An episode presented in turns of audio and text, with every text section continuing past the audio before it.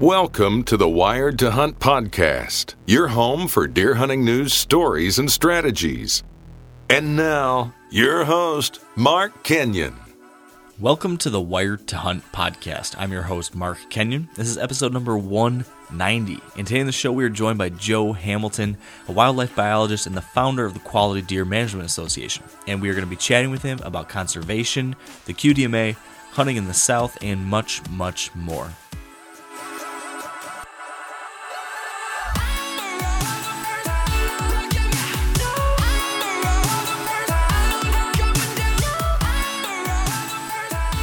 All right, welcome to another episode of the Wired to Hunt podcast brought to you by Sitka Gear. And today, here in a little bit, we're going to be joined by Joe Hamilton. And Joe is the founder of the Quality Deer Management Association. So he is just a, a wealth of information. He has a lot of interesting insight into kind of the evolution of the hunting world um, so there's gonna be a lot of interesting things to talk about when it comes to that. Uh, I want to talk to him a little bit about um, you know hunting and what we've got going on this month here in December, and he's gonna have an interesting perspective there too because he's down in South Carolina. Uh, we don't talk to as many people as we probably should about hunting down in the South, so I want to cover that. But then maybe maybe just as important as all of that is the fact that Joe is just a great storyteller. Um, I went down to um, get my Deer Steward certification down in Missouri, maybe six or seven years ago. It's this course that the Quality Deer Management Association puts on. It's a two day event. And Joe was down there for that. And I just remember sitting there and just being like captivated whenever he talked. He just has that voice and that presence um, that just kind of sucks you in, and you just want to listen to the guy. So I'm excited just just to listen to the guy today. Um, and he actually has a has a new book out with many of his stories that I think is going to be pretty cool too. So we'll talk about all those things. Um, but before we do that, before we get to the good storyteller, we need to take a few minutes for some bad storytellers. me and me and Dan, um, with our our weekly preamble. Do you have any bad stories, Dan, that we should cover today? oh, dude. I I was a hardcore drinker for like ten years. Of course, I got bad stories. Maybe not those stories. oh, okay, okay, all right. I tell you what. you know, you, you, know, we often uh, talk a little bit about social media greed, antler greed, and, mm. and, stuff like that. Facebook envy, all that. Yeah, Facebook envy. Man, I got it. You did. I got it today. How'd that happen? It's, it's like you got a filled tag. I got a field tag. What are you but getting? Guess, but but guess what? The guy who shares the farm with me, I saw a picture of the buck that he shot. Oh and no! Do, do you remember the buck that I showed you at the beginning of the year? The big eight with the split G two. Is that the one that you missed? No, that's the bigger one of the eights. Oh, okay. So, but still, yeah. a giant eight pointer. Yeah, giant eight pointer. He ended up shooting it during shotgun season, oh. and and I just was like, I had this mix of emotion of awesome, dude. He shot it. Glad, you know, it was a mature buck. You know, you want to shoot mature bucks, whatever. But at the same time, like I got this struggle on the inside going, I wish that was me. Oh yeah. Not necessarily hating on him, but just like, man, I what do I need to do to to hunt more or to, you know, expand my opportunities or or whatever, you know, buy land, get a second tag, start shotgun hunting, you know, whatever, go to another state. I just like I didn't regret what I did, but I was just like I want to do more. Oh, yeah, that's that's totally understandable. It's man, I know um, right when someone else kills a buck, it, it, of course we want to be happy for them. We are happy for them. Celebrate that, but it is still human to have a little yeah. bit of that. Dang, I wish that was me. right. And it wouldn't have happened like if I don't know. Let's say it a guy you share that pro- a property with or your neighbor ends up killing Holyfield. Yeah. You know, this this isn't my property. This isn't um, you know, uh, I don't own it. I have permission to hunt on it, just like he does. Um, but it was a buck that I'd been following all year. Um, it was a buck that I'd followed from the previous year as well, and I just was, you know, I, it's almost like I was envisioning myself killing this deer whether it was this year or next year, and then someone else went and did it. Um, and it just was like, oh man, I wish that was me. But at the same time, I sent the dude the e- an email and I was like, hey man, congratulations on a stud buck. You know, just uh, that's awesome. And I just asked him, you know, where where did you kill him? Because I wanted to find out more information of how how he was traveling or the deer patterns. And uh, he hasn't gotten back to me yet because I think he, he's at work. But Or he's Man. like, or he's like, yeah, of course Dan wants to know where I killed him. I'm not giving him my intel. oh man, yeah, man, I I know how it goes. It happens. It definitely Right. happens. But so I was thinking about another part of what you said there, though, about how you wish you could get out more. Um, Yeah. How many days did you actually get to hunt this season? Because you tagged out on like day four of your rut vacation. Is that right? Um, let me pull up a calendar real quick. I can t- actually tell you. I started my rut vacation on what? See. My first night in the tree stand officially was Friday the third, and I killed my deer on Wednesday the eighth. So, So one, two, three, four, five. So like five full days of hunting and then you go back into October, and I think I hunted four days. So, and and I was thinking about that too. You know, you bring up a good point. Like, man, 365 days in a tree stand, and well, Well, and no. I got to go hunt, or 365 days in a year. Yeah. And my hobby, yes, it, there's there's other days like doing mineral, trimming out tree stands that may take up four days. Checking trail cameras, let's add two more days. So now you're at five, and then it's like 17 total days throughout the entire season. Yeah, that's that's kind of like yes, like of the whole year, you just got to ten days actually doing the thing that you think about all year, dream about Right. all year, plan for all year.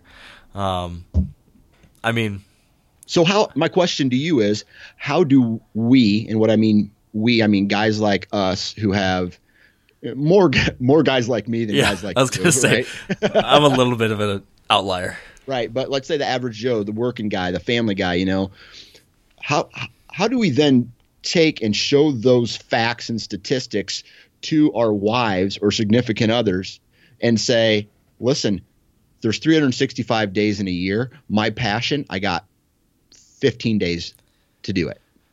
Why are you complaining on 15 days? You know what I mean?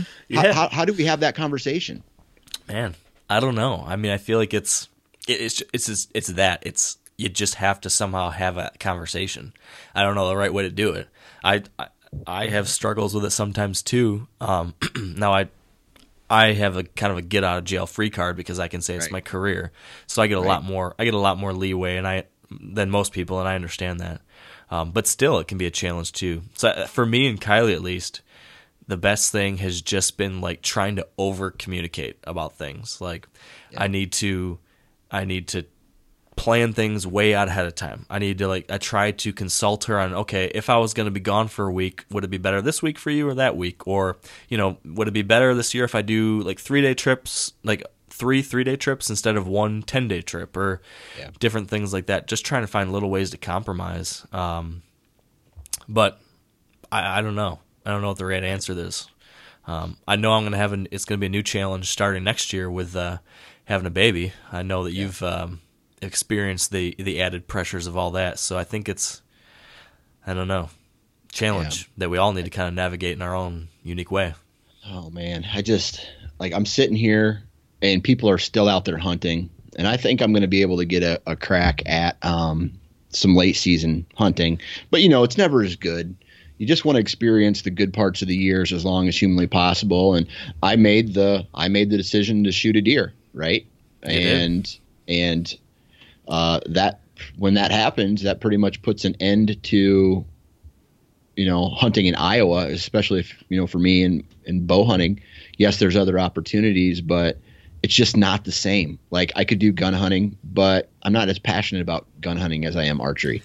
So Yeah, have you, have you thought about getting a tag in like Illinois or hunt northern Missouri or western Illinois or something that's not too far away from you? you then you can Right. have that added bow season time. Right, right. Yeah, and I've put a lot of thought into it, like uh, going to Nebraska. I mean, even a longer trip is okay with me. It's just that, like, I think Missouri and I think Nebraska on the 15th, the uh, their firearm season season starts. So I don't I don't know if you can bow hunt at the same time as that, but it probably wouldn't be as good. I thought about going over to Illinois, but from what I hear about Illinois, it's similar to Iowa where there is public ground, but there's not a lot of it. And not to sound arrogant, I've had a lot of people also invite me onto their properties and say, "Hey Dan, come hunt come hunt my property. You can kill whatever you want." I don't want to be that guy. Yeah. You know, I don't want to you know, I don't want to run into a situation where it's uh, well, I let you on my property, now you have to let me on your property. Yeah. Or I don't want to use whatever status they think I have to go and and kill a big deer. Yeah, I've, I've always felt uncomfortable with that too. I, I just like Yeah. to just would rather do things on my own and Yeah, absolutely. but I but I get what you're saying. Um, man, I don't know. I um, there's something. I just be need to have a blood transfusion with guy a guy like Andy May. Yeah, I get some of his DNA in my system and I just walk into the woods and kill big deer. man, he is a great example though of somebody who can, even with a family, even with a job that does not give him like almost any vacation time. Right. He still has been able to find a way to fit in short out of state trips and get it done. Yep. Um, he's a he's a great example, that's for sure. So, I had a short out of state trip uh, that I kind of want to talk about real quick here um, before we get Joe on. Are you are you Right. interested in hearing about that? Uh, yeah, because you sent me a picture of a really good looking buck uh, on trail camera going after him tonight, and then I didn't hear anything about it. So, what's the deal? All right, so um, you know, you you've followed my hunting season all season with me as we talked about things. The hunt for Holyfield and how it was always like I would hunt one spot and then the next day I'd be somewhere different, but he'd be there, or he'd be one spot, I'd go there the next day and he was somewhere else. That kind of thing, you know, over and over and over again. Um, well, my Ohio season now has taken that turn as well. so get this. I've got four days to spend in Ohio. I uh, was in Seattle for two days last week when we talked last. I got home late Wednesday night, early Thursday morning. I load up the truck, drive to Ohio. My goal was to get to Ohio in time to get out to hunt that first night. So I get there and I'm getting all my stuff ready. Um, no, we talked about this already, right? We did talk Yep. about this. Yep. Um, so that first night, right, I wanted to head out, but the landowner locked his keys in the van. Yep, we And talked about that. Yes. Okay. So that was night number one. So I basically didn't get to hunt at all. I just walked to the edge of the field and watched for the last like 40 minutes of the night. Night number one, bad luck of keys getting locked in the landowner's truck caused me to miss out on that hunt. All right. So night number two, I get there, I head in, get to my stand. Um, long story short, on that night is that towards like the last half hour, or 45 minutes of daylight, I spot a really nice buck walking um, away from me on the other side of this finger of timber. Imagine um, all of the, the stories I'm going to tell you these next three days all involve this one little spot. Hold up your hand and make a peace sign, but facing you, facing you, sort of. So you've got the peace sign up, you got that V. Um, imagine the palm of your hand and the two fingers sticking up. That is a cornfield, and then the fingers are fingers of that corn sticking up. Okay, and then the space in between the peace sign, that gap there, is a finger of timber. All right, can you envision Gotcha. this? Yep, I'm looking at it. Okay, so on night number two, the first night I'm actually able to hunt, I'm sitting on the western finger of corn, um, on the western edge of that timber finger that's sticking down. All right, Okay, quick, quick question: Is the corn picked? corn is picked. Okay, okay. Yep. Continue. So I'm sitting there, and like I said, like half hour before dark, Big Buck shows up, but he had come from the eastern finger of corn, heading south, and walked straight down into the palm into the palm of my hand, and then onto the neighbors. All that time period, either behind the tree, so I couldn't get a shot, or out of range. So, night number three, I said, "All right, I'm going to try to hunt in that area where he came out. And uh, let me take a step back. After that hunt, I pulled trail cameras, and one of the camera cards had him on camera passing by a tree stand I have right there um, where he came out. So I had him on camera, and then I saw him like 10 minutes later when he was out in the field and had a tree stand right there. So night number three, now I'm going to go and I'm going to relocate and hunt. Now, again, we're looking at our peace sign right where the two corn fingers come together at the end of that timbered point I was going to sit Yep. on the ground right there so that if he came out same place he did last night, I would have a shot at him. I would shoot into that inside corner. Or if he came out on the western finger, like other deer have done in the past, I could shoot there too. And the wind was good for that. So I'm getting, I'm, I left the hotel room, I'm driving to my property, and about five minutes before I get to the property, I all of a sudden have this horrible sinking feeling in my gut when I realize I left my scent crusher bag with all of my hunting clothes in it in the hotel room, Yeah, 30, boy. 35 to 40 minutes away. So I'm like, I have to go back. I have no hunting clothing at all. And I, the reason why I'd taken it out of my truck was because to, to, to run this thing, you need to be plugged in. And you can plug it into your car and um, use like a cigarette adapter. And so I tried to do that. So I had it in the front seat of my truck. I turned it on and was running when I was driving home the night before. But like, I, have heard it's not a good idea to have that ozone in a closed space. Um, and I was like, you know, I don't like running this thing while I'm in here. Um, so I'm not going to do that. So I'll just take it into the hotel room tonight, plug it into the wall, run it real quick there, and then use it the next day. But long story short, I, I you know? I- Taking a step back, I say long story short way too much. and then you keep talking. and then I keep talking. I, do, I don't end up making it a short story. I've caught myself doing that. It's like my other that being said. That's right. So, that being said, long story short, um, I I realize I don't have any of my hunting clothing, so I have to turn around, drive all the way back, 35, 40 minutes back to hotel room, get my gear.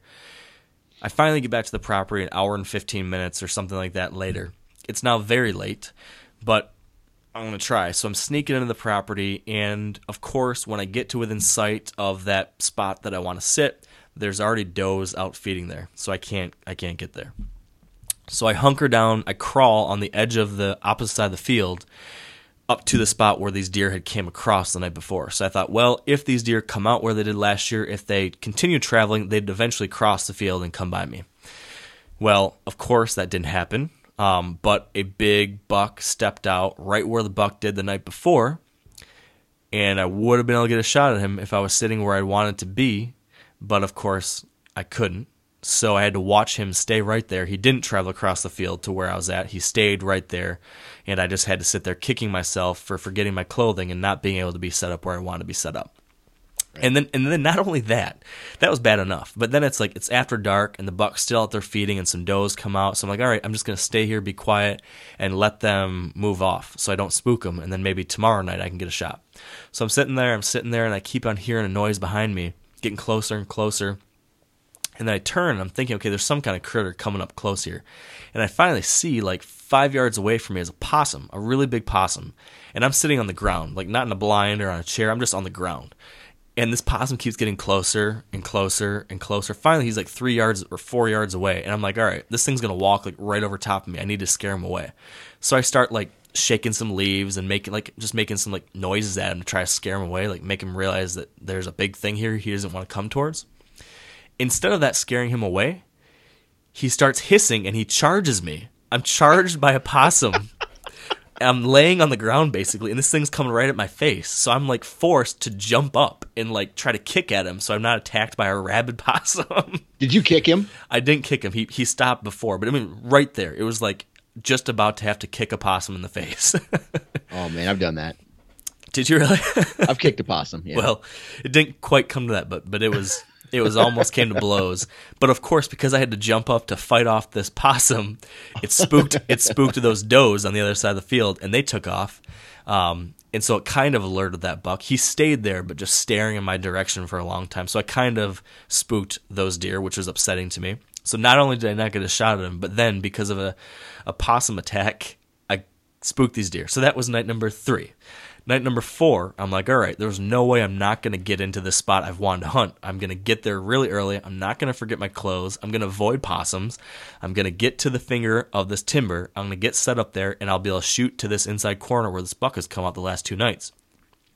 I get there, I'm all set up. I'm thinking this is looking good. The, the evening's coming along very well. And then an hour before dark, I spot movement out in the field, right where I was sitting the night before. And there's this stupid big eight pointer comes running out from right where I was at the night before, and then comes running across the field the opposite direction where I can't shoot him either. So man. it's just been that kind of season, man. Man, you have literally been in the wrong place every Every hunt. time.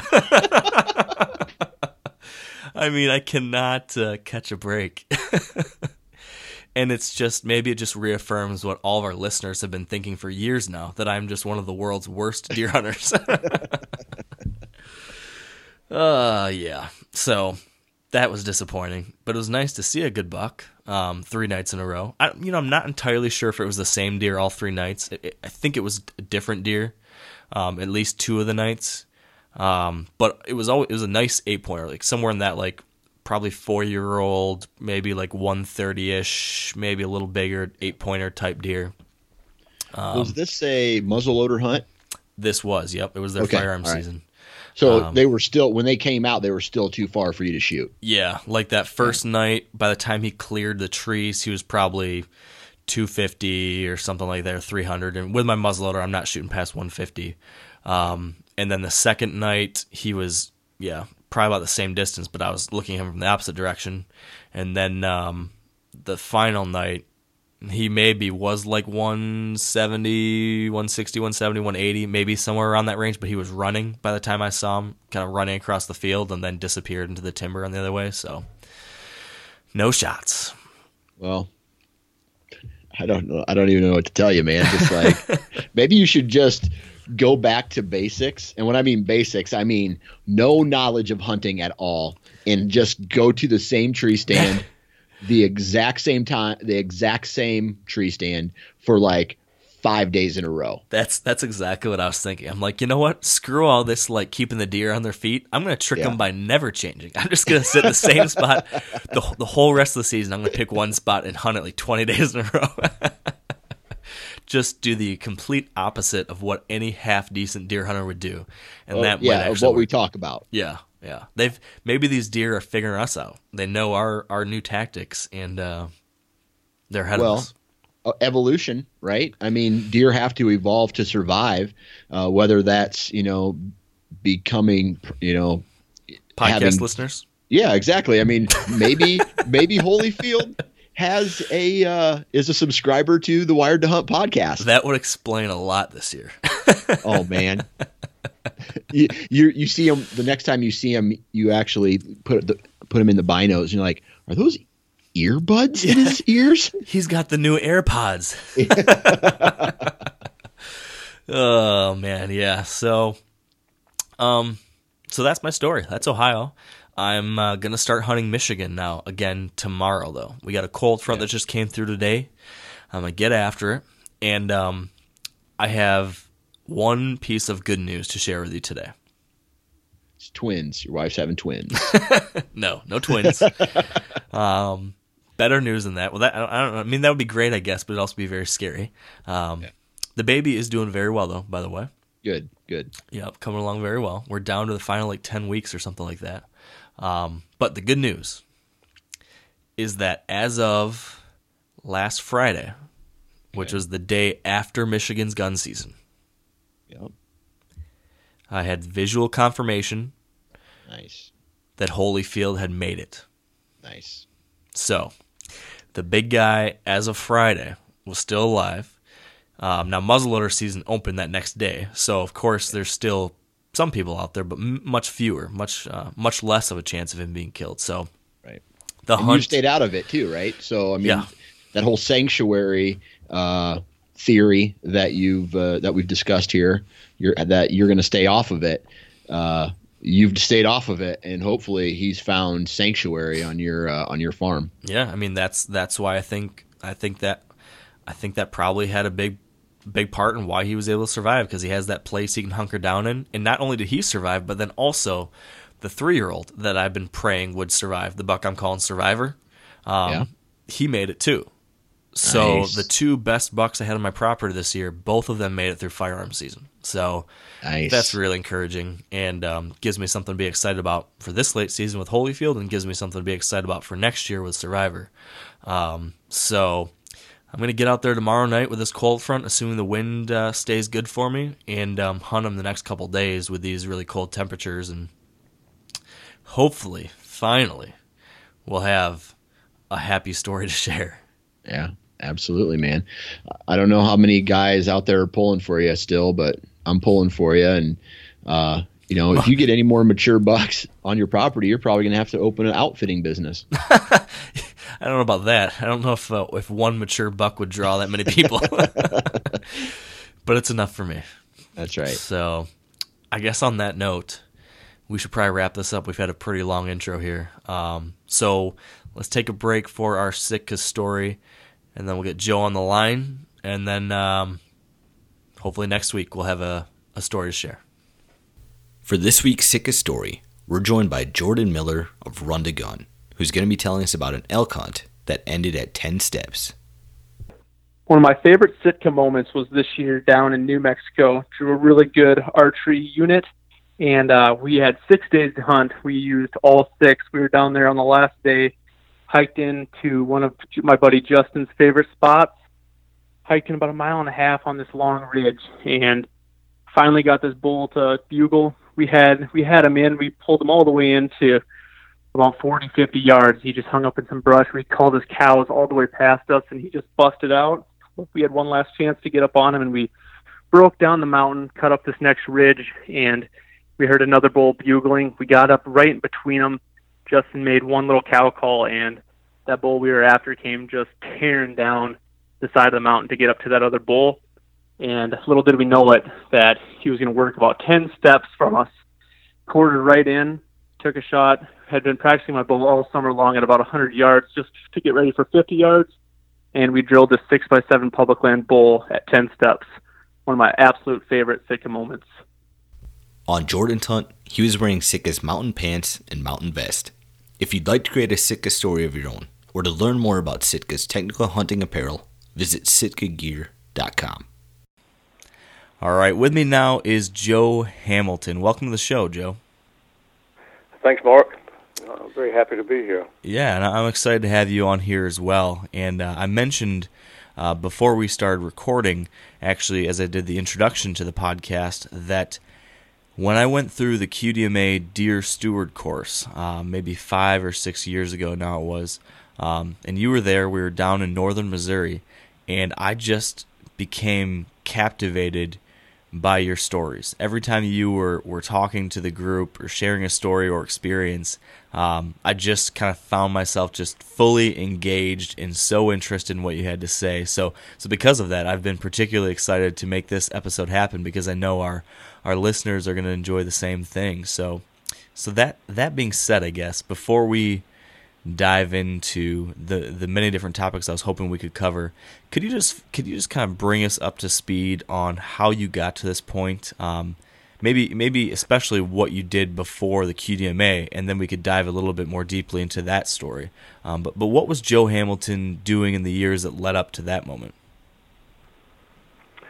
Well, in the very early years, starting at age nine, I became a hunter, and that led me to the University of Georgia to get a degree in forestry, and then to follow that up with a master's degree in wildlife biology, and I specialized in a black bear project for my master's thesis.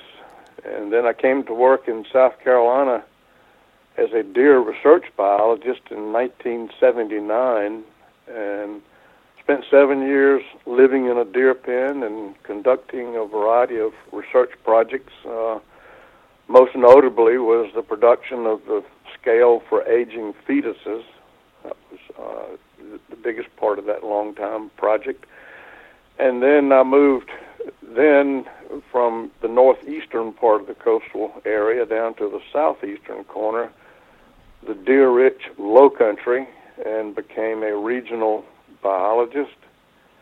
And in that capacity, I was working not just with deer, but all species of wildlife, but uh, focusing on deer because I had nearly 800 properties that I, I dealt with directly on what we called at that time the antlerless deer quota program, uh, better known as the doe quota program.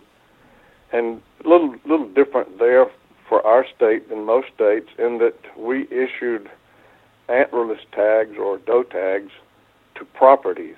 And I had to stay up with those properties uh, each year and decide how many antlerless tags they were to get. And all the while, I was helping them out with uh, changing their perspective on buck harvests uh, to take more bucks to the older age classes before they were harvested. And I think the thing to it's really important here is that in the eastern part of South Carolina then and even now, we have a four and a half month season up until this year with no buck limit whatsoever.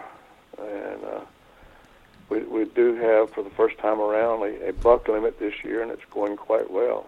Limit is five, which is still quite liberal, but uh, that's what that's what I got involved with professionally in those early years, and and then uh, from the mid '80s for the next few years, I had more and more requests from hunters who had tired of, of shooting a lot of young bucks, and they were concerned that uh, antler development was down and and uh, body weights were down. It was because nearly 90% of their annual harvest was made up by year and a half old bucks. So they said, what can we do to make a difference to to crawl out of this hole we've dug for ourselves?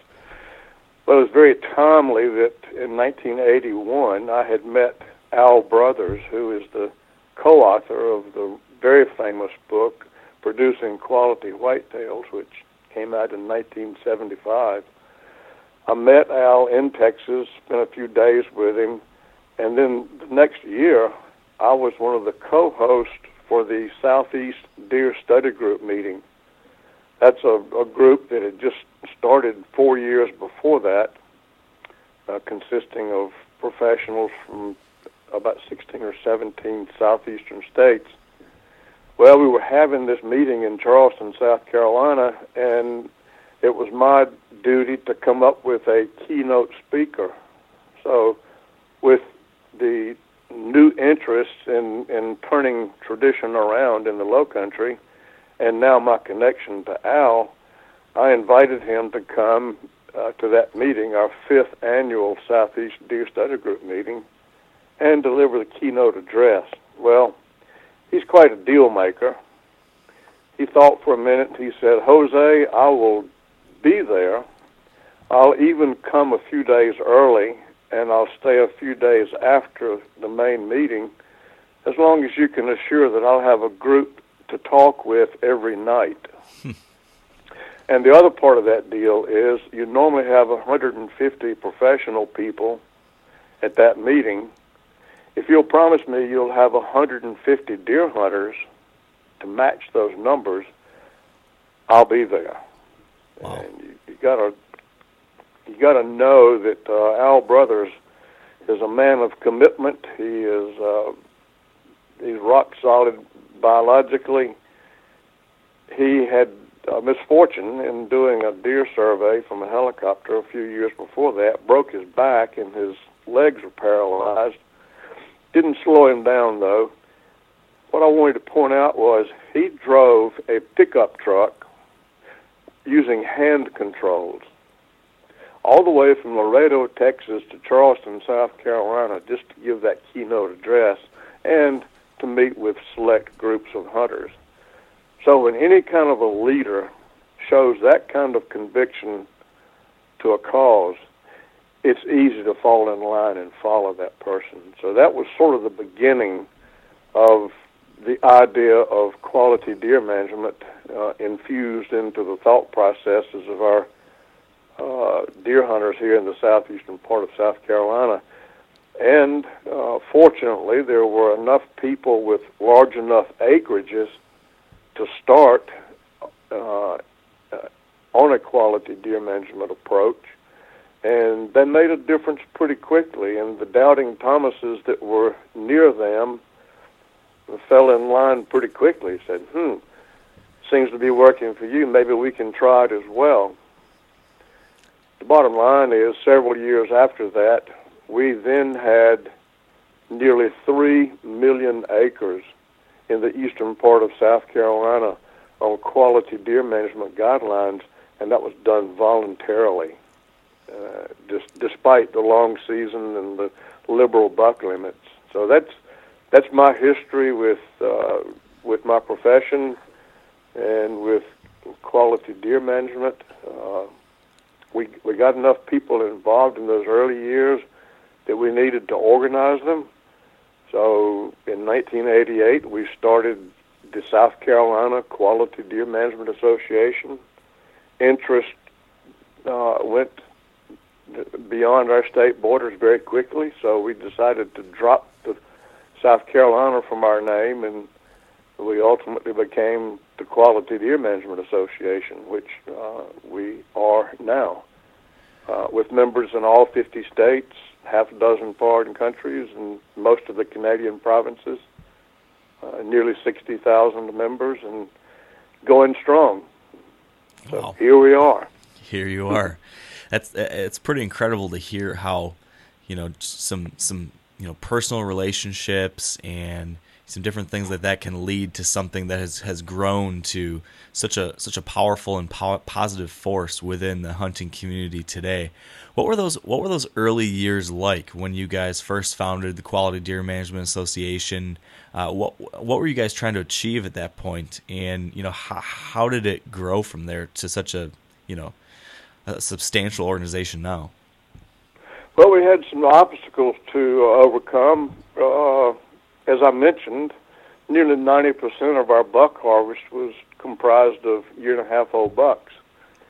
Uh, the other problem was there was a reluctance among most of these deer hunters to take any female deer. That that went very much against tradition.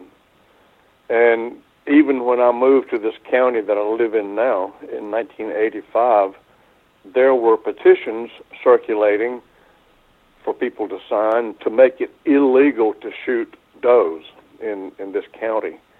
Um, that was that was a hurdle. Got around that through education. Um, I decided that I would start a radio program that I I did once a week. I wrote prolifically for uh, magazines and, and local newspapers. Uh, the biologists that I talked with and I decided we'd have a contest to see if we could average giving a talk a week, and we did that. And and in the course of a couple of years, we contacted thousands of people, and we we had those pioneers that, that that contacted us initially that wanted to make some change. They not only started passing up young bucks, they started taking a number of antlerless deer, and their neighbors saw very quickly, hmm, things seem to be working for you pretty well. Your body weights are getting better. Uh, your antler development is picking up because you're shooting older bucks. That's that's kind of how it started, and it took years to get people to, to harvest enough antlerless deer to keep their deer herd in balance with the habitat conditions. But all the while, bucks were getting older. The hunters were uh, going from one level of management to the next. Uh, all we were trying to do initially was take a significant portion of the year and a half old bucks to two and a half before they were harvested. And then when when hunters got involved in that approach, they decided, well, we'll just start taking more to the three and a half year old category. And you know, the rest is history. There are people now that are taking deer not on the basis of the kind of antlers they have, but the shape of their bodies. They're they're shooting four and a half and five and a half year old bucks, regardless of their antler development. And and the hunters are happy, the deer are healthy, and things are working pretty well.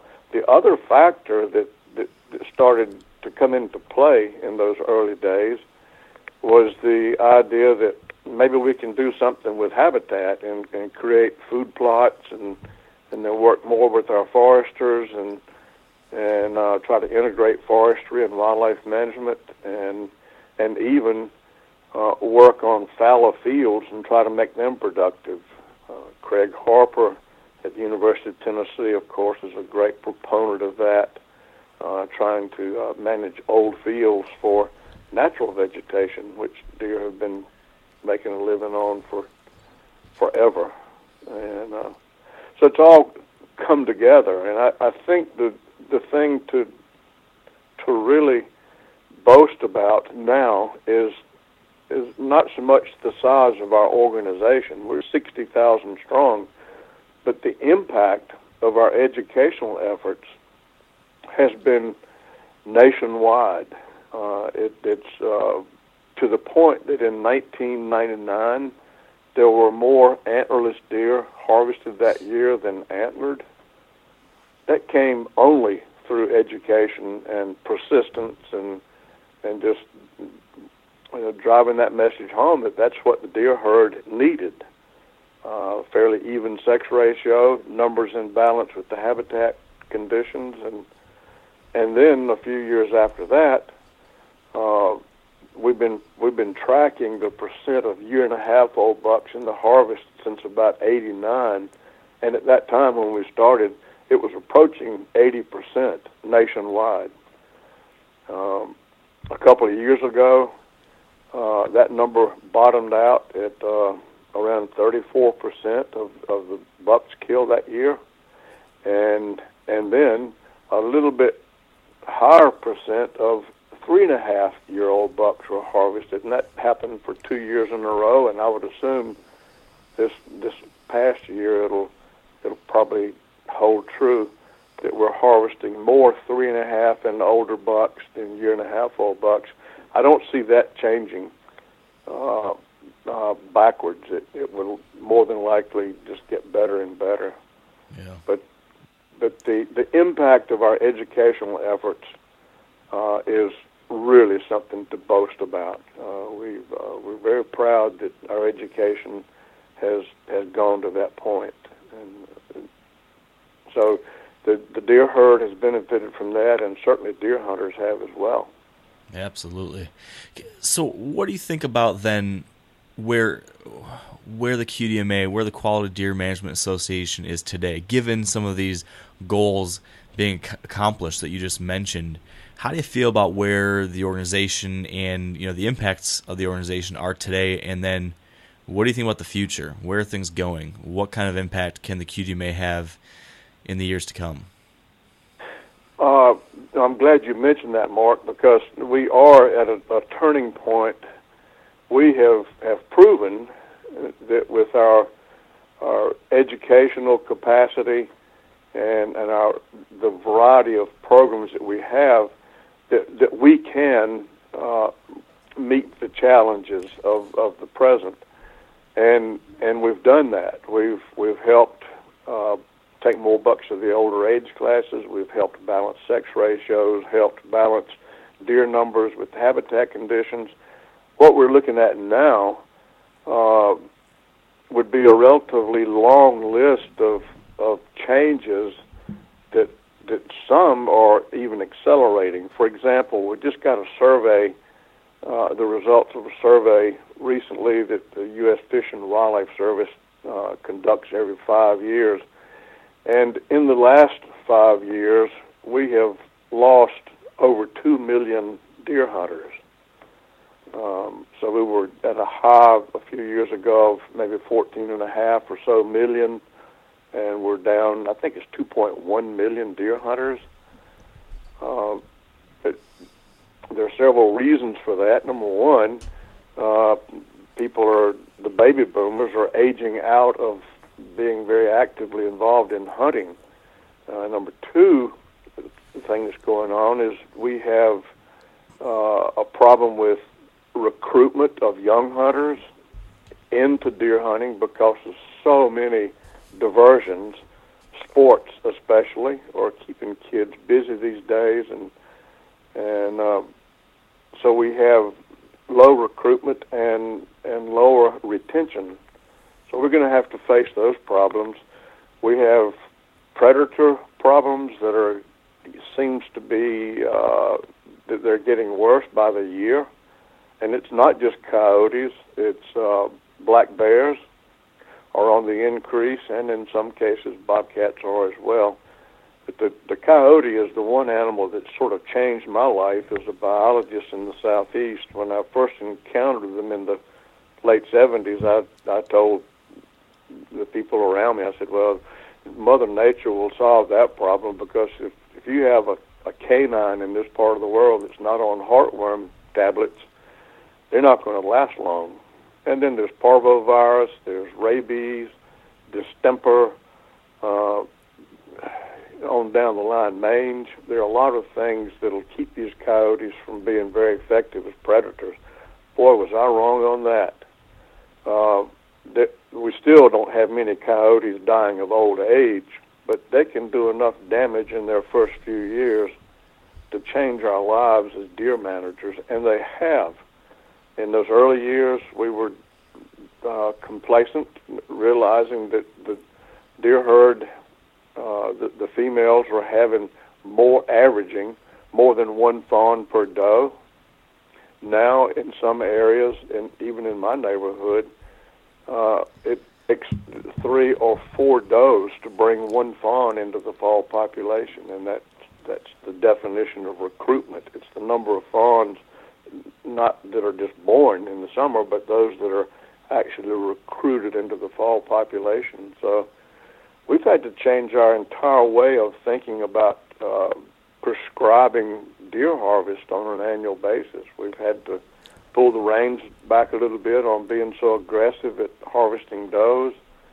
Um, we've had to focus on the time of the year those does are taken. Uh, I've been a proponent of now taking adult does late in the season to lengthen that that uh, parental bond uh, between the doe and the fawn, to uh, give the fawn that much more of a jump start uh, for future survival.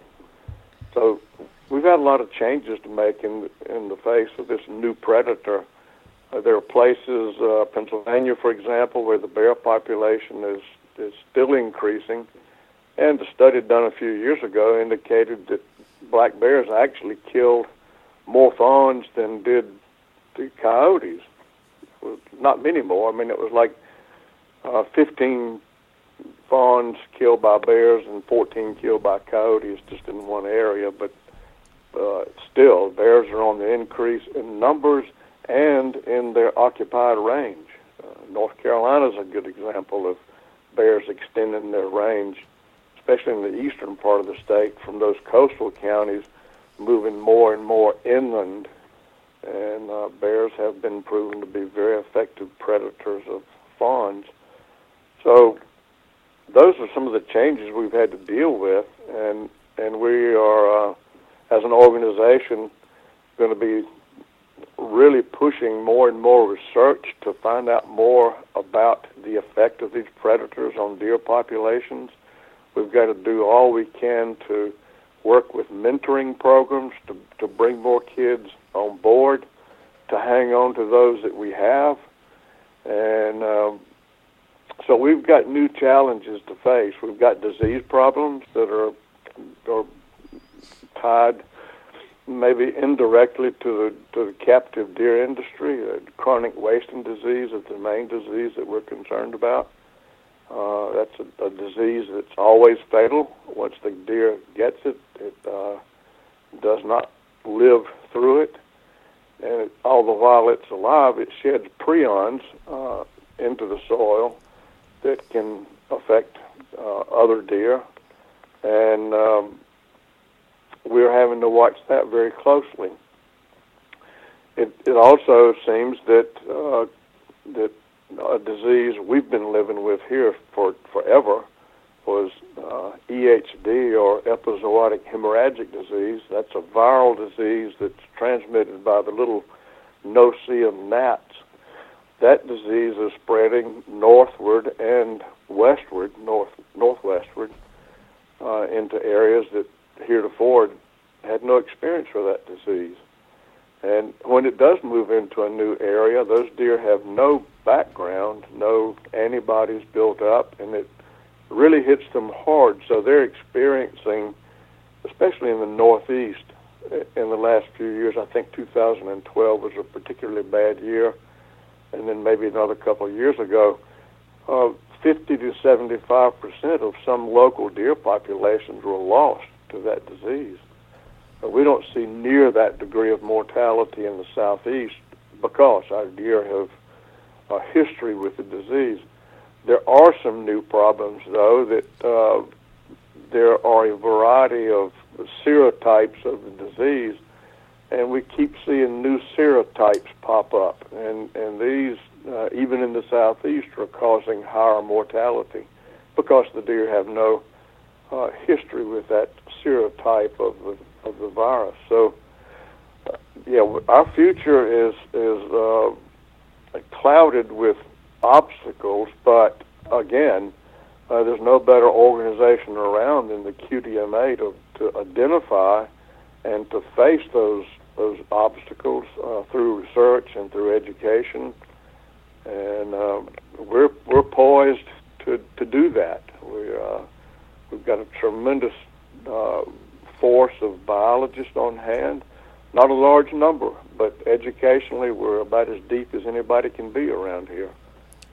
And, and Mark, as you well know, with these deer steward courses that we have, we're educating hundreds of people every year, and and that's what it's going to take to to uh, to be able to keep the, your ear to the ground and know what's going on with the local deer herds and and to report problems back to the uh, proper officials.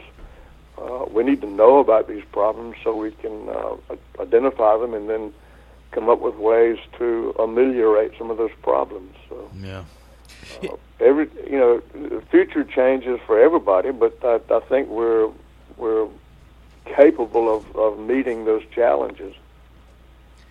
I, I 100% agree with you. And um, as you mentioned, you know, through this uh, these different challenges challenges you mentioned, I think that they impact a wide array of deer hunters, not just you know private landowners who have a ton of ground that manage deer, but these things impact all of us. And based on that, based on the fact that you're saying that the Quality Deer Management Association is going to be focusing on these types of challenges, and given some of the other things I've heard about the goals and how things might be shifting a little bit in the future with the QDMA, is it fair to say that that your your organization is wanting to to make a very clear statement that the QDMA is for all deer hunters and not just maybe the stereotypic or the stereotype, which was this I think there was this mis um, this misunderstanding with a lot of people. They thought QDM was just for rich guys with a bunch of property who wanted to grow really big antler deer. That was kind of the negative stereotype of what quality deer management meant to some people. Um, I I think anyone who really understands the organization and the tenets of it understands that's not the case. But it seems like now, from the things I'm hearing, the organization itself is is trying to make it very clear that, that that's not the case and that you are focused on things that impact all deer hunters. And especially with your new goals that I saw come out this year that really seems to be um, a, it's strongly asserted and very clear. Am, am I right in, in seeing that in that interpretation? Yeah you are. And I, I can understand uh, how we got stereotyped in those early years because the people that came to us were those that controlled a large enough tract of land to manage effectively as a an individual unit without regard to what their neighbors were doing. Uh, these were not just landowners, but these were organized hunting clubs that leased, in, in many cases, thousands of acres. And we have, since day one, been an organization for all deer hunters and we've we've begged their involvement uh, from an educational point of view.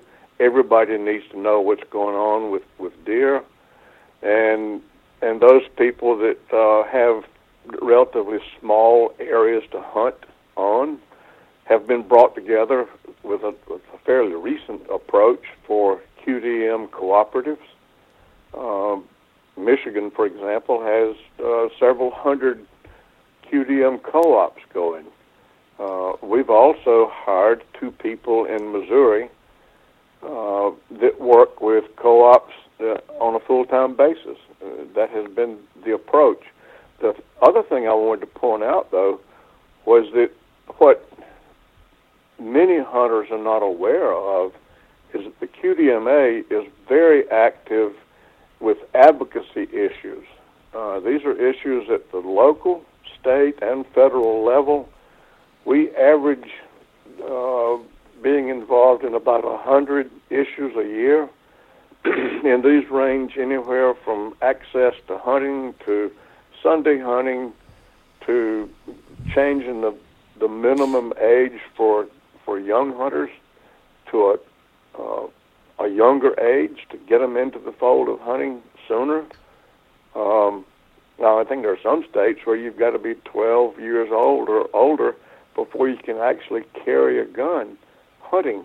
Uh, that's certainly not the case here in South Carolina. We have no minimum age, and and there are some very uh, precocious youngsters that, that are killing their first deer at age five or six. Might be too young, uh, in the opinion of some people, but these kids grew up with hunting, and and uh, by the time they're six, they're ready to get involved with it. Um, but I, I think the the general uh, population of deer hunters need to know that we go to bat for them almost on a daily basis with regard to uh, rules and regulations concerning deer management, uh, season lengths, bag limits, uh, uh, poaching fines. We've been involved in all of that. And if we hadn't been, they would have lost access to properties. They would have uh, lost in a number of ways, maybe even in the eyes of the non-hunting public. Uh, I think what we've done uh, through our organization, we've we've brought the hunter to the forefront in people's opinions to see that we are good stewards of the land and the resource, and that uh, we police our own ranks, and we couldn't afford not to do that.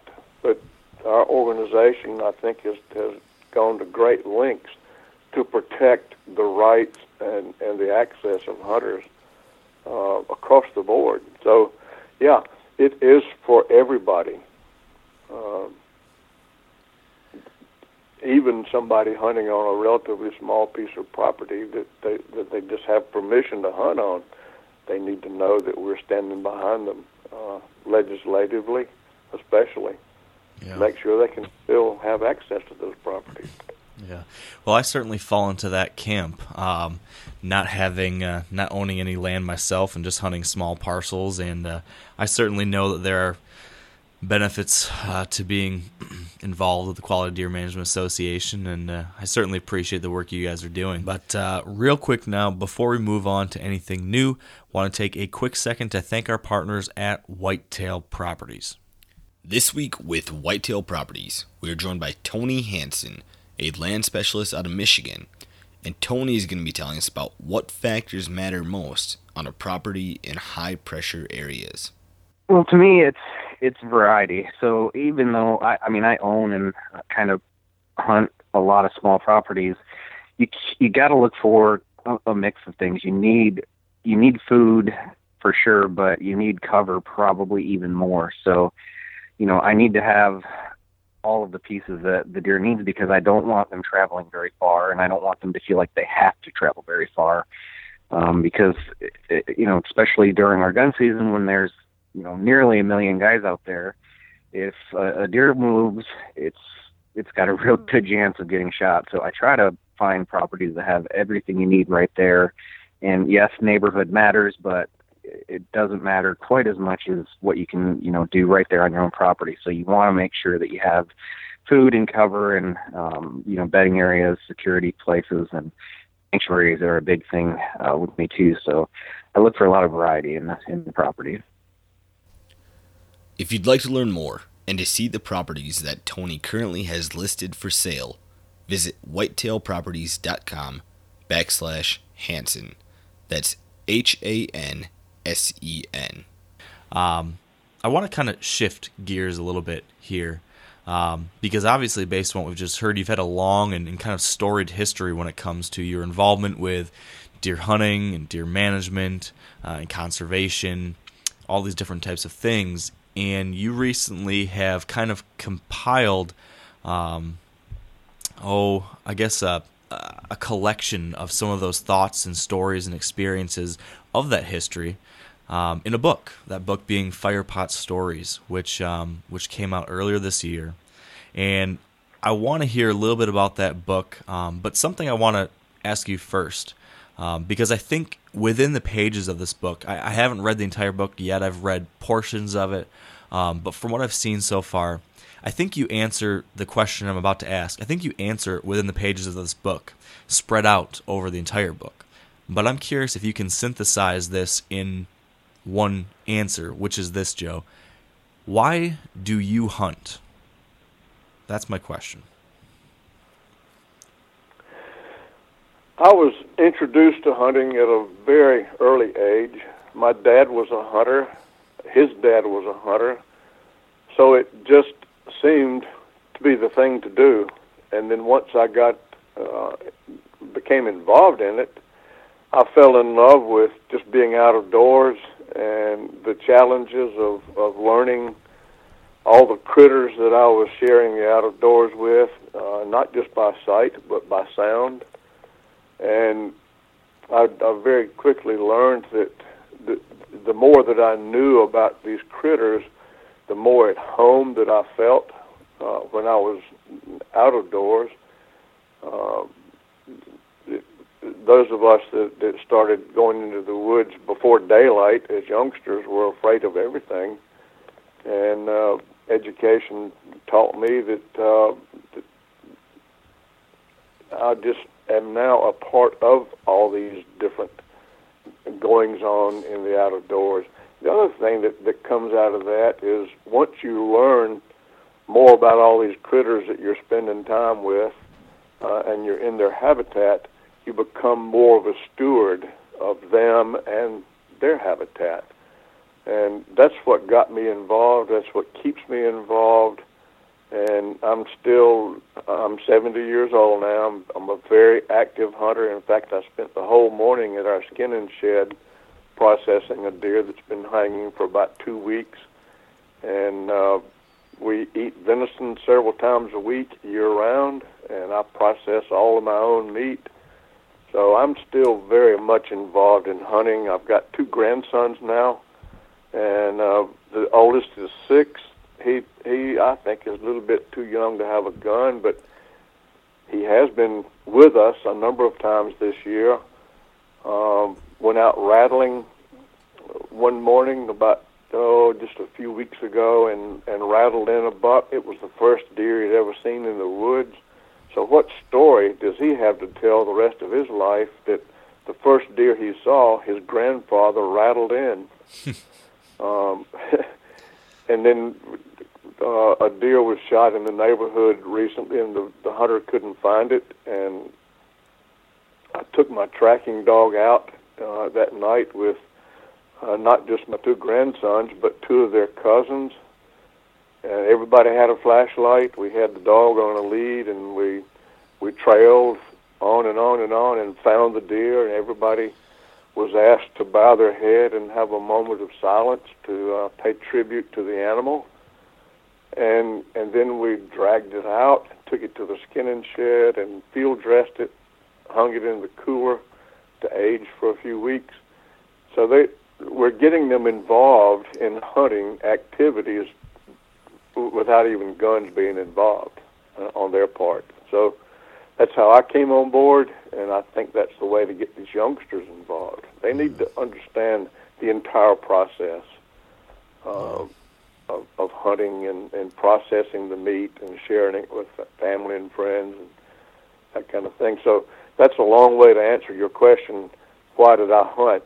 Uh, I think genetically it it was instilled within me that I had to and once I got a taste of it, uh, I just stayed with it. Yeah. So so then, uh, so that's why you hunt. Why did you write this book? Why put this book together, and what what is it kind of comprised of? What's found in those pages? Uh, I've been a great disciple of Aldo Leopold, who is the father of my profession uh, he passed away when I was only a year old, but he was the first professor of wildlife biology in ever, at the University of Wisconsin, and he wrote a book entitled A Sand County Almanac.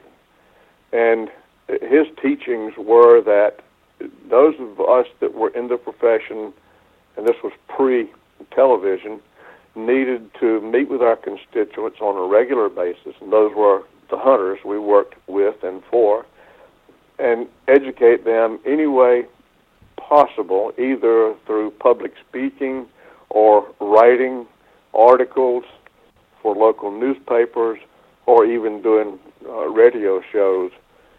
And then when I got to the University of Georgia, the professors that I had there were uh, certainly disciples of Leopold as well, and and they all talked about the importance of writing.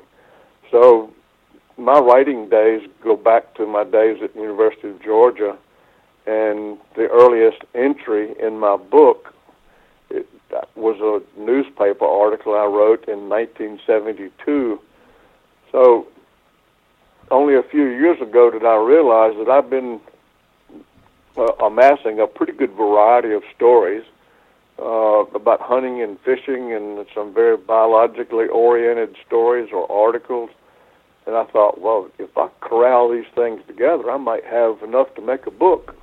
So uh, I put my outline together and started filling in the gaps, and and uh, I wrote some stories in in the last few years to fill in those gaps.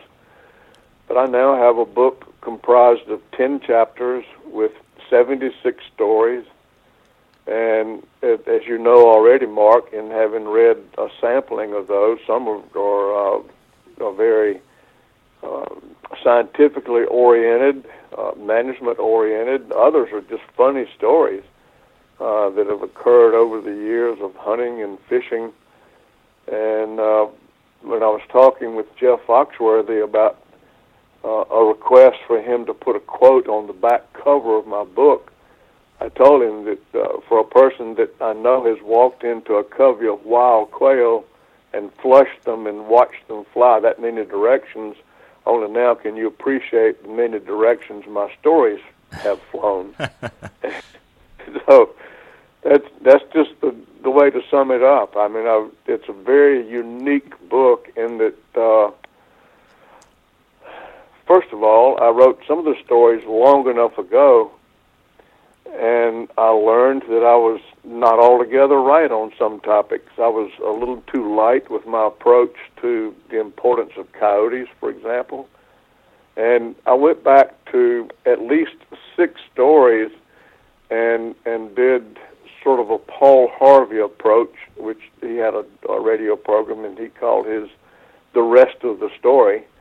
I called mine the follow up and in some cases my follow-up was longer than my original story but i was able to revisit those original stories written 20 or 25 years ago and bring them up to date and and uh, correct the things that I was wrong about and even uh, boast a little bit about the predictions I made that came true that uh, so I've got about six stories that, that have a follow up to them uh, I think the most unique part of the book is that it has chapter one at both ends. and how did that happen? Well, uh, when I got to to the end of my journey and I realized I'd, I had my book, I needed a way to close it. I didn't want to say goodbye. This is the end. And I spent a long while on some property that I grew up hunting on in North Carolina and I realized that was chapter one in my life. And I've been fortunate now, having lived long enough, that I've hunted with and, and I have friends in four different generations that have hunted on that very property. And so that property was chapter one in their lives as well. So that's how that last chapter got its name. And the way that I, I closed it uh, uh, was on a, a youth turkey hunt that particular morning, and after the hunt was over, I sat on the porch of a cabin all the rest of the day trying to decide how to end this book. And it only happened after I got in my truck uh, very late in the afternoon and, and made the four mile drive out to the highway at a very slow pace with my windows down so I could listen to nature. And I was I was hearing a variety of birds. I was hearing a variety of uh, frogs like spring peepers and and uh, narrow-mouthed toads and on and on, and, and realizing that all these little tiny critters that were about an inch long, these little frogs, were very site-specific in where they lived, and I knew that, and and I was able to ride along. Could have even ridden with my eyes closed, with a, a, a mental map of where I was riding along because this particular frog stays in in a stream. This particular frog stays in a little pool that might drop, and then they move on and on. But I got to the highway, and I thought, hmm, this is this is an exercise in education, and there will never ever be a final exam. So there's the challenge. Keep learning and keep appreciating nature. The more you know, the more you'll appreciate it. The more you know, the stronger you'll work as a steward to protect it. And that's how I ended the book was with a challenge rather than saying goodbye. This is the end. This is actually the beginning. Um, so there's everything in between. There are some stories that'll make you laugh. There are some that'll make you cry. There'll be some that'll teach you some things you didn't know before, and that's always a good thing. So mm-hmm. I, there's something in that book for everybody, but there's not everything for everybody. As it should um, be. yeah, yeah, that's right. There's a there's a chapter within the book um, that I read, and it spoke about the path of a hunter and kind of this um, this evolution towards you know, developing the hunter's spirit. Um, could you talk a little bit about that, what that means, about that path of the hunter, the hunter's spirit, and, and kind of your thoughts on that and, and this journey that many of us hunters go through, why that's so important?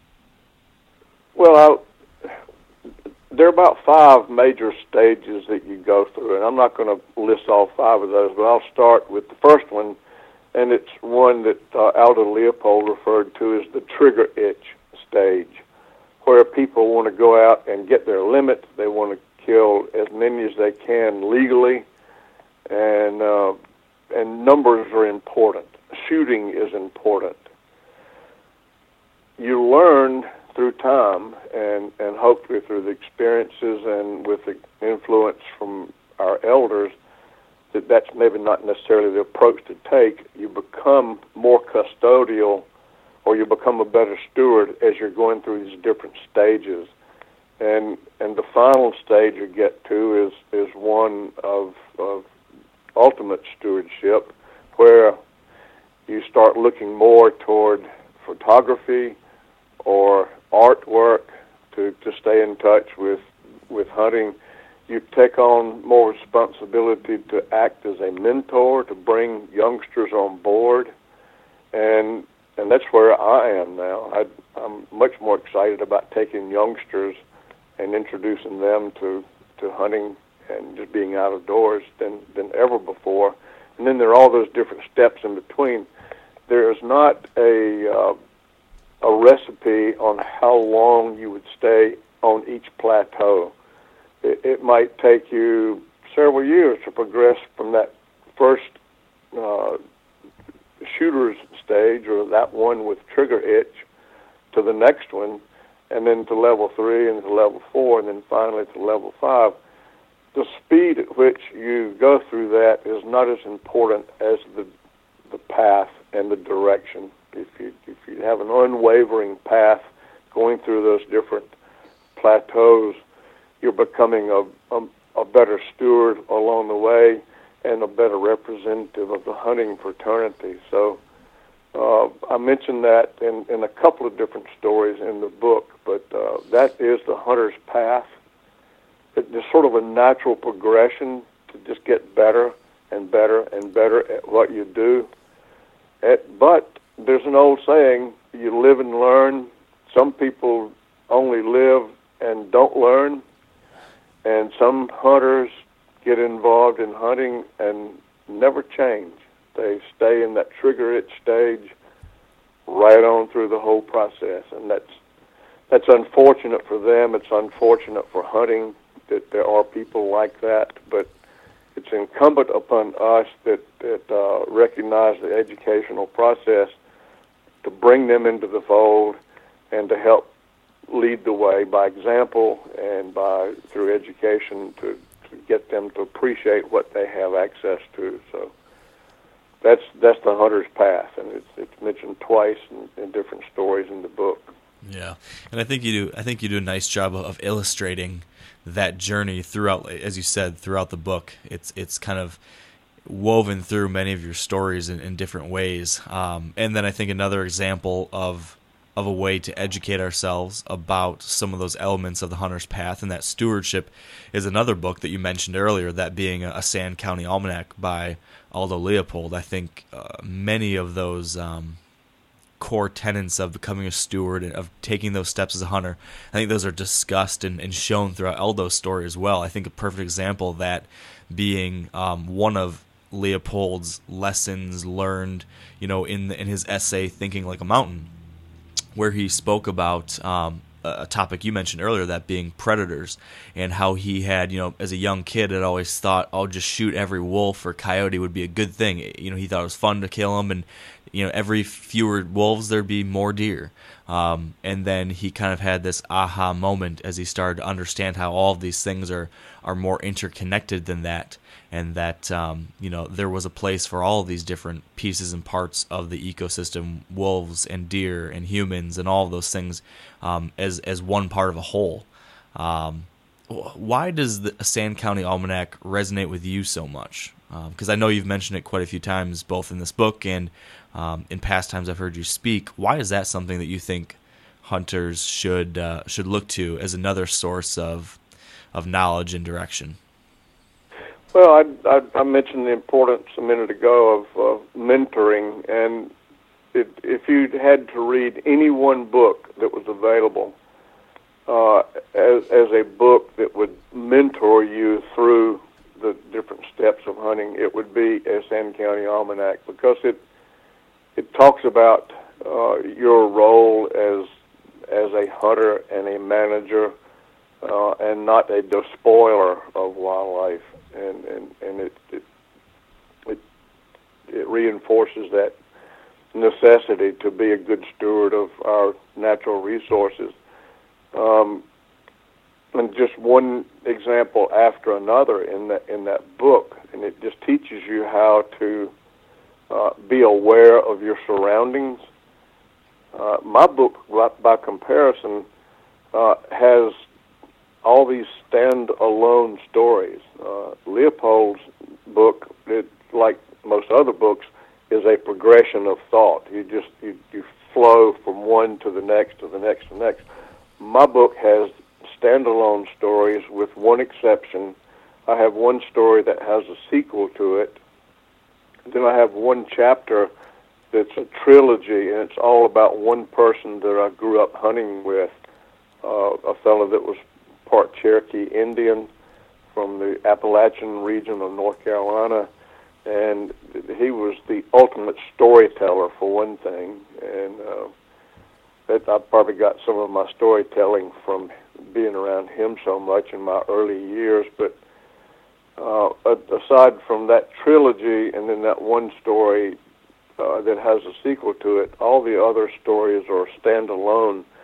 So if the stories were published uh, I put at the end of that story when and where, whether it was a magazine or a newspaper article or whatever. But there are a number of stories in there and some transcripts from talks that I had given uh, here uh, in the States and in Australia, and I, I put that transcript in as a story.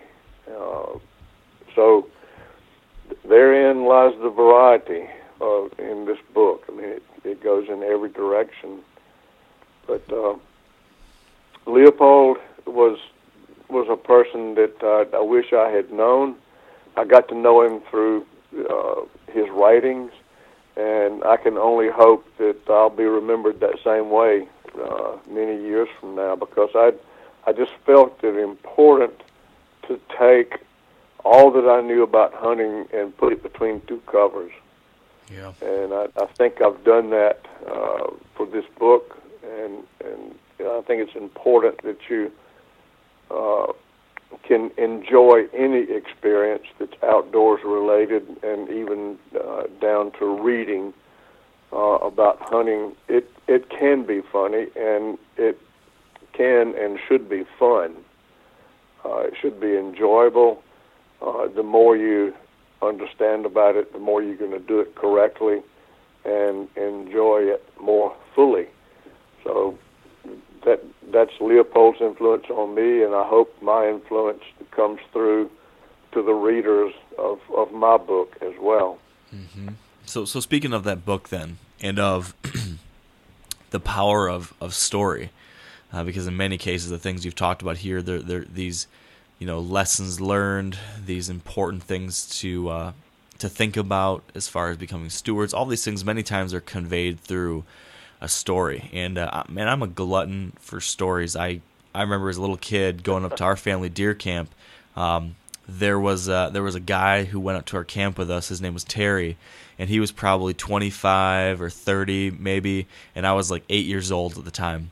And I would just follow him around all day at camp. I'd sit next to him in the truck when we were driving up to camp. I would sit next to him in the cabin, and and every second there wasn't talking happening. I would just say, "Hey, can you tell me a deer hunting story? Can you tell me your story? Can you tell me the story of your first buck? Can you tell me the story of how you killed your, you know, this buck?"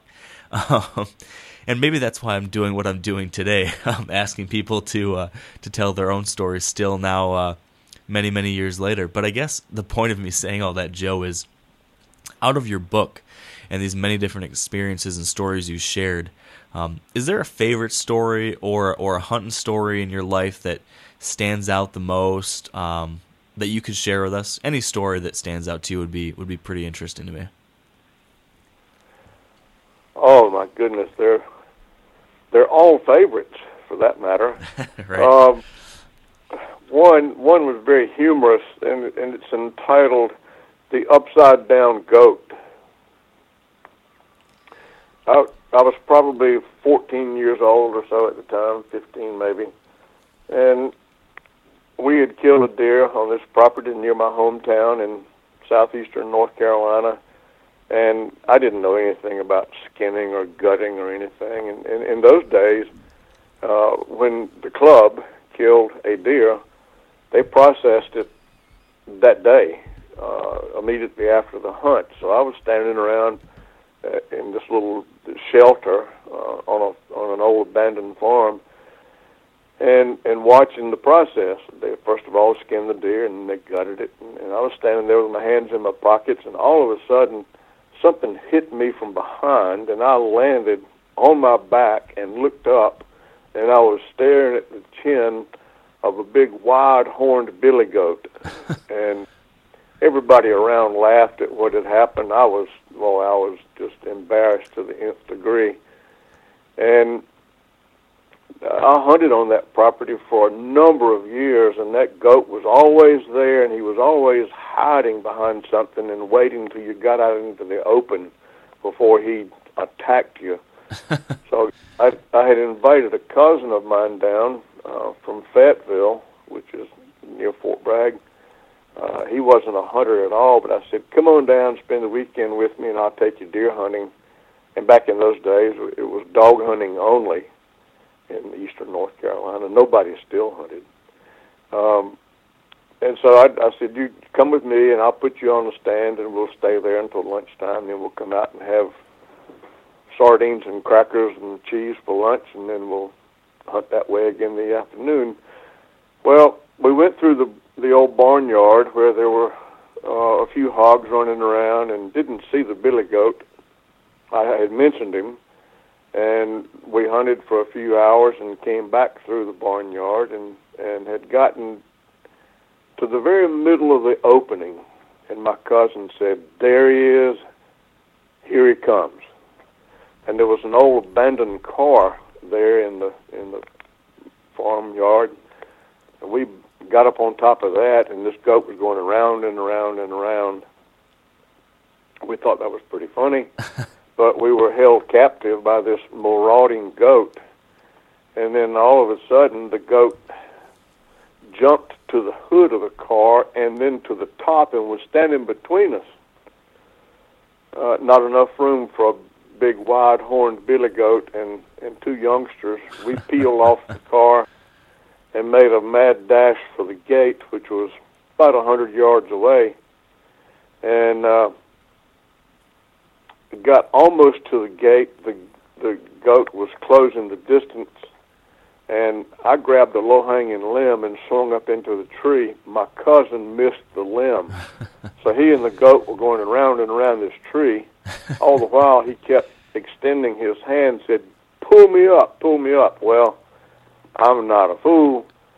It's going to be much easier for him to pull me down than for me to pull him up. And I said, you you just got to do it yourself. Do it like I did. Just climb the tree. So we finally got together up in the tree, and then the other hunters started gathering at the gate, only to see the two of us in this tree with the goat going around and around us. Uh, very humiliating. but um, I uh, I put a picture in that article of a goat, and I turned him upside down to to go along with the title. So there's there's some stories like that that, and uh, I will say all of these stories are true. They all happened the way I portrayed them. Some of the stories I put in there were told to me, and there may be some element of doubt as to how truthful they were from start to finish. But like an old timer told me one time, well, I just had to tell it like I heard it, and and I wrote it like I heard it in some cases. But uh, yeah, there are there are a lot of stories like that. Uh, there's some there's a turkey hunting story in there that uh, is rather comical toward the end, and uh, there's some good fishing stories. So as I said a while ago, there's there's a little bit of something in there for everybody, and uh, I just I just hope the readers enjoy the twisted journey through all my personal stories. Mm-hmm. All right, before we move on, let's take a quick break to thank our partners at Mathews Archery for their support of this podcast. And as you might have seen on social media over the past few weeks, Mathews has just launched their new flagship bow for 2018, the Mathews Triax. And here with us to talk a little bit more about what the Triax has to offer is Mathews design engineer Mark Hayes. The Triax is the result of an extremely focused goal that we had this year for 2018, and that was to make the stealthiest bow of all time. And uh, with that focused goal, there's two things that we were looking at. We're looking at the most efficient bow that we could possibly make and what that does is the lost energy in a bow is usually sound and vibration. So if you can make a bow as efficient as possible, you're going to uh, lower the amount of energy that you have to actually deal with. Once we lowered that with our EHS and the new position, which we're calling 3D dampening, that bow is the quietest and most vibration free bow that we've ever made. And we're, we're seeing it now once the bows are hitting the shops now and people are experiencing it that the Halon was a great great platform. But and it's hard to believe that the the vibration could get better but it, it is noticeably better. And it's fun to see people's reactions on that. It's it was built for close quarters. Um you know us eastern guys were in midwest we're used to blinds and tree stands and you know the geometry of the bow is uh good for that. Obviously, it is a short bow, um, axle to axle. Now, it feels like a bigger bow with our uh, our short limbs and our big cams and everything, but it is amazing how easy that is to to carry around and how maneuverable it is. And that was kind of a byproduct of our first goal was to just make the stealthiest killing machine of all time, really. So the newest thing, what people will definitely see is that 3D dampening. We move that damper out in front. Um, of the bow. And if you could imagine a twisting motion, our dampers were normally, you know, underneath the hand, uh, and you don't get the full rotation and that twisting for that damper to work. So by moving it out, we're using all three directions. That's where 3D comes from to really dampen that energy, and that's why the user cannot feel it when they actually shoot. It's really incredible. If you'd like to learn more about the Mathews Triax, you can visit www.mathewsinc.com. You you mentioned uh, how back in those days it was just hunting with dogs, most of what you guys did, um, and that's something that, that's very unique to the South. Um, being a Michigander up here in the, the, northern part of the country, I am I'm far removed from the culture of hunting in the South, um, and sometimes I I uh, I uh, what's the word I'm looking for here?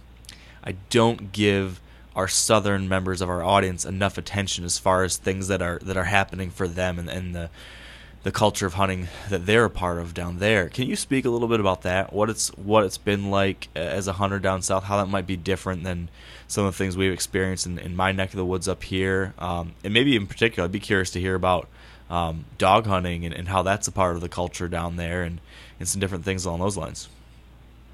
Well, I, I think we're probably uh, inherited that style of hunting from our European ancestors.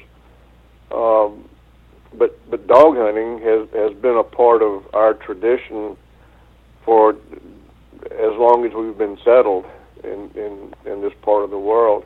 When I grew up, as I mentioned, it was it was dog hunting only in eastern North Carolina.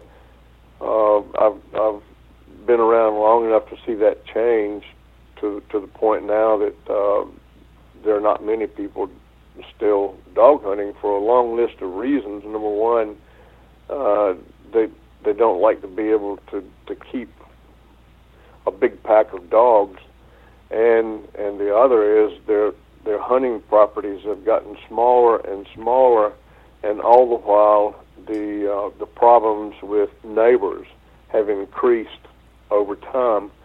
Uh, by comparison, when when I hunted, uh, the the loose knit club that I hunted with um, hunted about a seven or eight hundred acre tract bordering the Cape Fear River, and nobody to our left or right or south of us hunted at all. So if our dogs left our property uh, in pursuit of a deer, uh, they were usually back within a few hours. For one thing, the deer would make a big loop and come back, but it didn't bother anybody. Uh, if the dogs ran the deer to the river and crossed the river, then there was a club over there as well who did the same thing. Uh, we had their dogs running deer across the river to our side of the river, so that, that was not a problem. But that has changed over time to the point that every single property that's hunted has a neighboring hunter on it.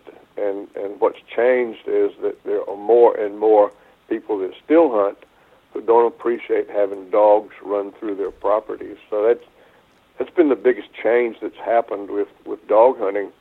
Um, I will pat the, the dog hunters on the on the back and congratulate them in Georgia. A few years ago, they realized that they were on thin ice, and uh, a faction of of their leadership met with legislators, and they came up with a set of guidelines, a I think a minimum acreage, and different ways that they were to police themselves, and they essentially saved dog hunting in the eastern part of Georgia by having those guidelines. Um, still hunting uh, is is very strong these days in that part of the world, but dog hunting is too. I, I see that dog hunting is changing in all these other states as well, um, and it's it's it's probably going by the wayside quicker than those that are participating in it would like to see. But it's because they're not sticking to a set of guidelines like the Georgia deer hunters set up for themselves. Dog hunting is still popular in eastern Virginia, uh, eastern North Carolina, eastern South Carolina, uh, Florida, and then some of the Gulf Coast states, uh, all the way around through Louisiana. Um, a number of years ago, they they stopped dog hunting in East Texas um, because of the conflicts with with other hunters and other landowners. neighboring landowners. So it's a it's sort of a dying art, a dying tradition, and um, it it'll last in in certain pockets because of large enough acreage to participate in that. But I, I see those acreages changing to the to the negative side. They're getting smaller and smaller over time. So it was the way to hunt at one time, and it's it, it's now has been taken over by still hunting, which has become the way to hunt. Uh, I've seen archery and muzzle loading hunting uh, gain in tremendous popularity over the years.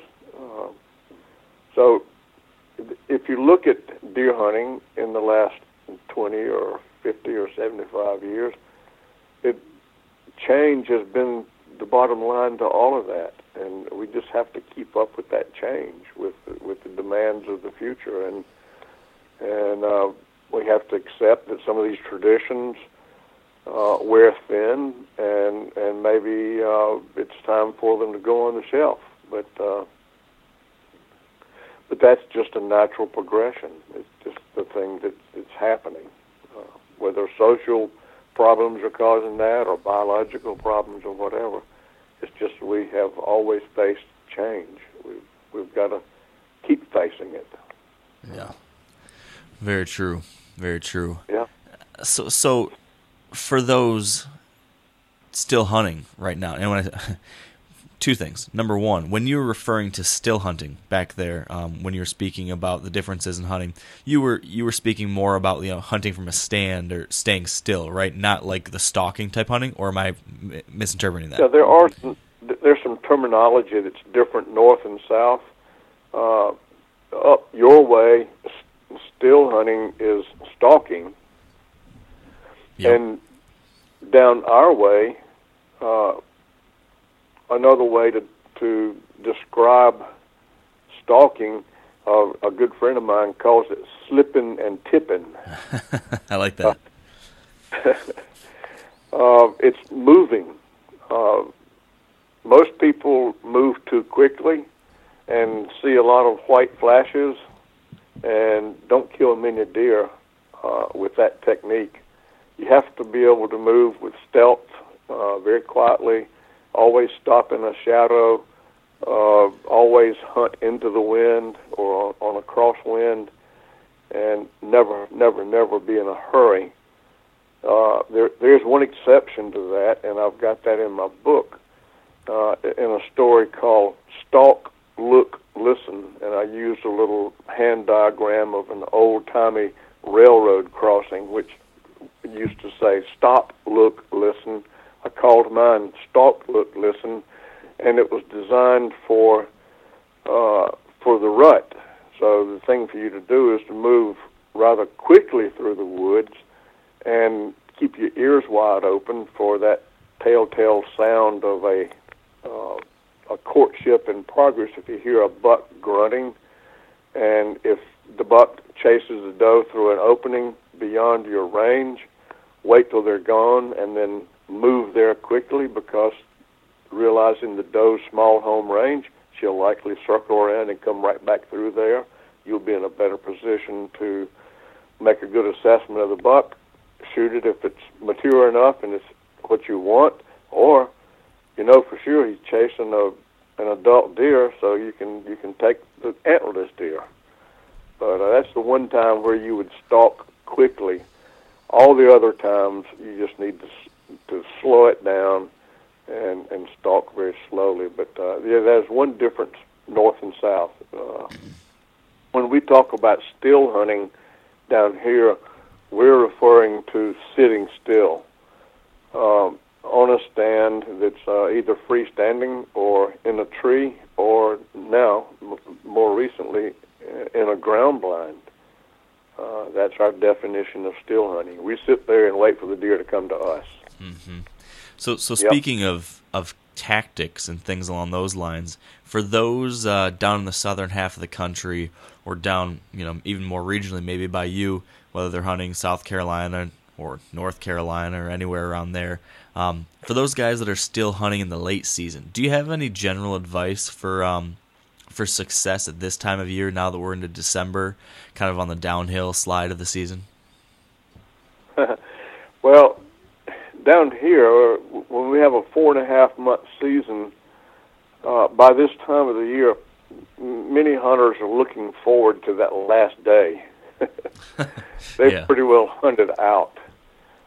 Uh, I, on the other hand, am looking forward to these remaining two weeks because I've done everything I need to do for this year. I've pretty well taken care of the freezer. I'm going to hunt every opportunity I can because my trail cameras keep telling me that there are bucks out there that know my social security number. that I, not only have I not seen them, uh, my cameras have not seen them in the daytime. And these deer are denizens of darkness. Uh, they operate almost totally on a nocturnal basis, and they have the whole season, even with very low hunting pressure. But but this is this is the bottom line to quality deer management.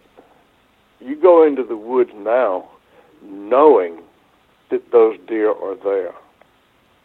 In my early years, I went into the woods wishing and hoping that a deer of that caliber was there and and didn't know that there was probably not a deer in the county where I was hunting that was a deer of my dreams.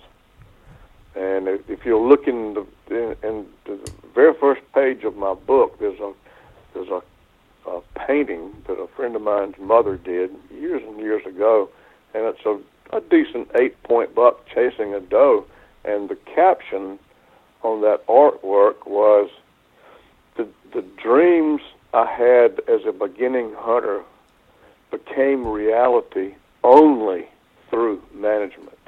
Hmm. And that's what we've done for ourselves. We have created, through quality deer management, a situation where going hunting now has an element of promise, sometimes a thin promise, but an element of excitement as well that those deer are there. Now it's up to you to show your prowess and to cross paths with that animal. And the season may close without you ever seeing that animal. But you, you see their tracks, you find their shed antlers after the season.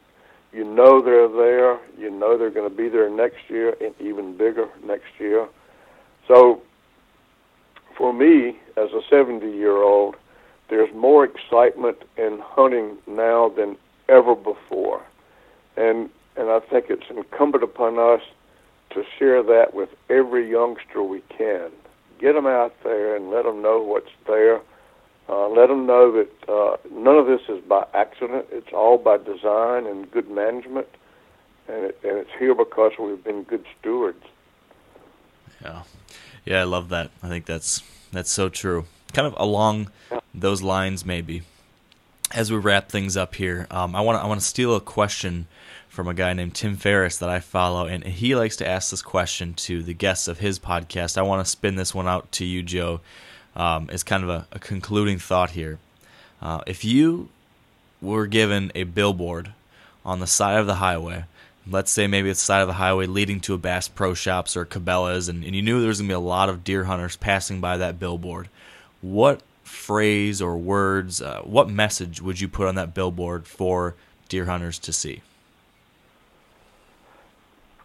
Uh, I, I, I tell you what, a, a mental image would be a photograph or, or a painting of a hunter, an older hunter, sitting on a log next to a younger hunter, and that being viewed from behind so you could, in the foreground, you could see the log and the two hunters sitting there, and you could see a view down through a valley of what they were looking at.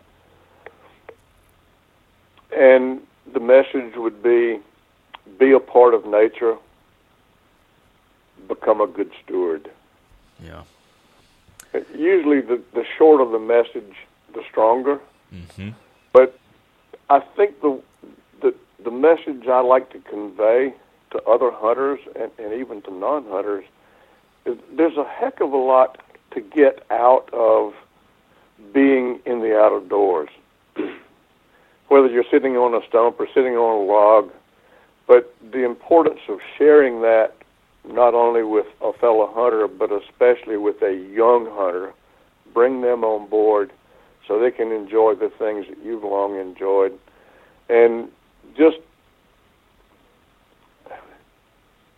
enjoy being a part of nature and take pride in being a good steward.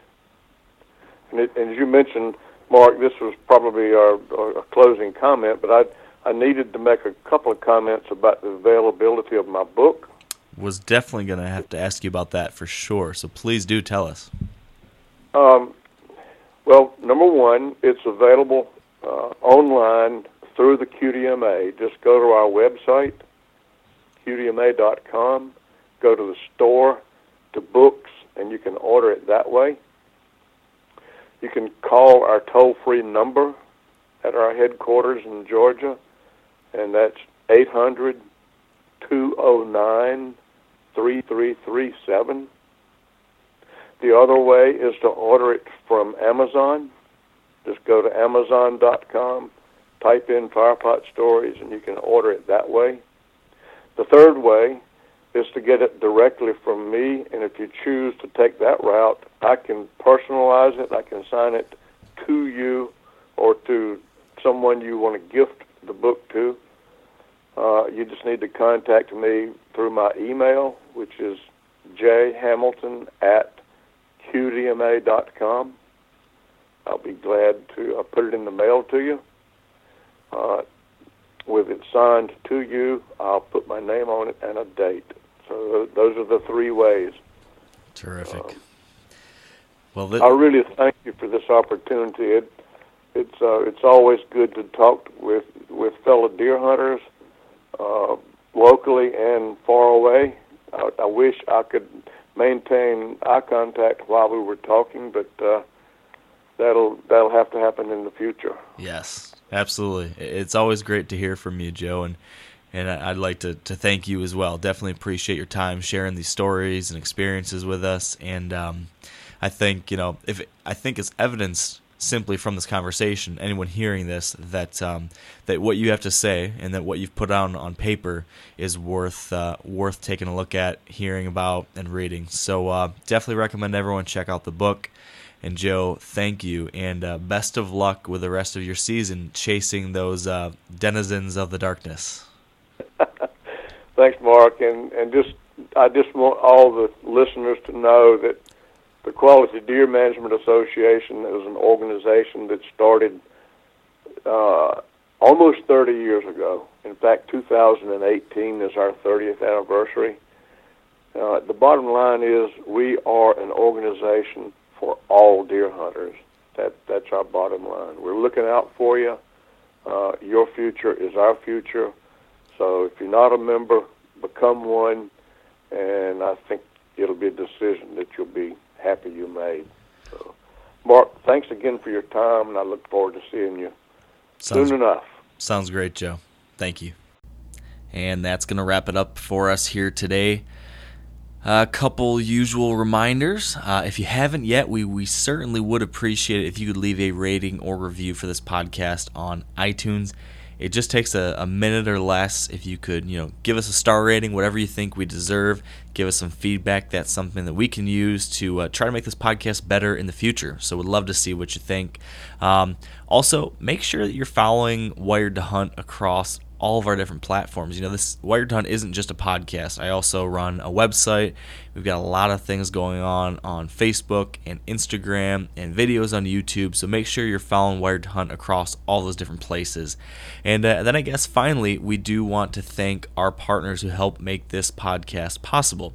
So big thank you to Sitka Gear, Yeti Coolers, Mathews Archery, Maven Optics, the Whitetail Institute of North America, Trophy Ridge, and Huntera Maps. And finally, most importantly, thank you to everyone out there listening. Appreciate your support. I appreciate you being a part of this community, and hopefully, you are still hitting the woods hard trying to fill some final tags of the season. And assuming you are, I wish you all the luck in the world. And until next time, stay Wired to Hunt.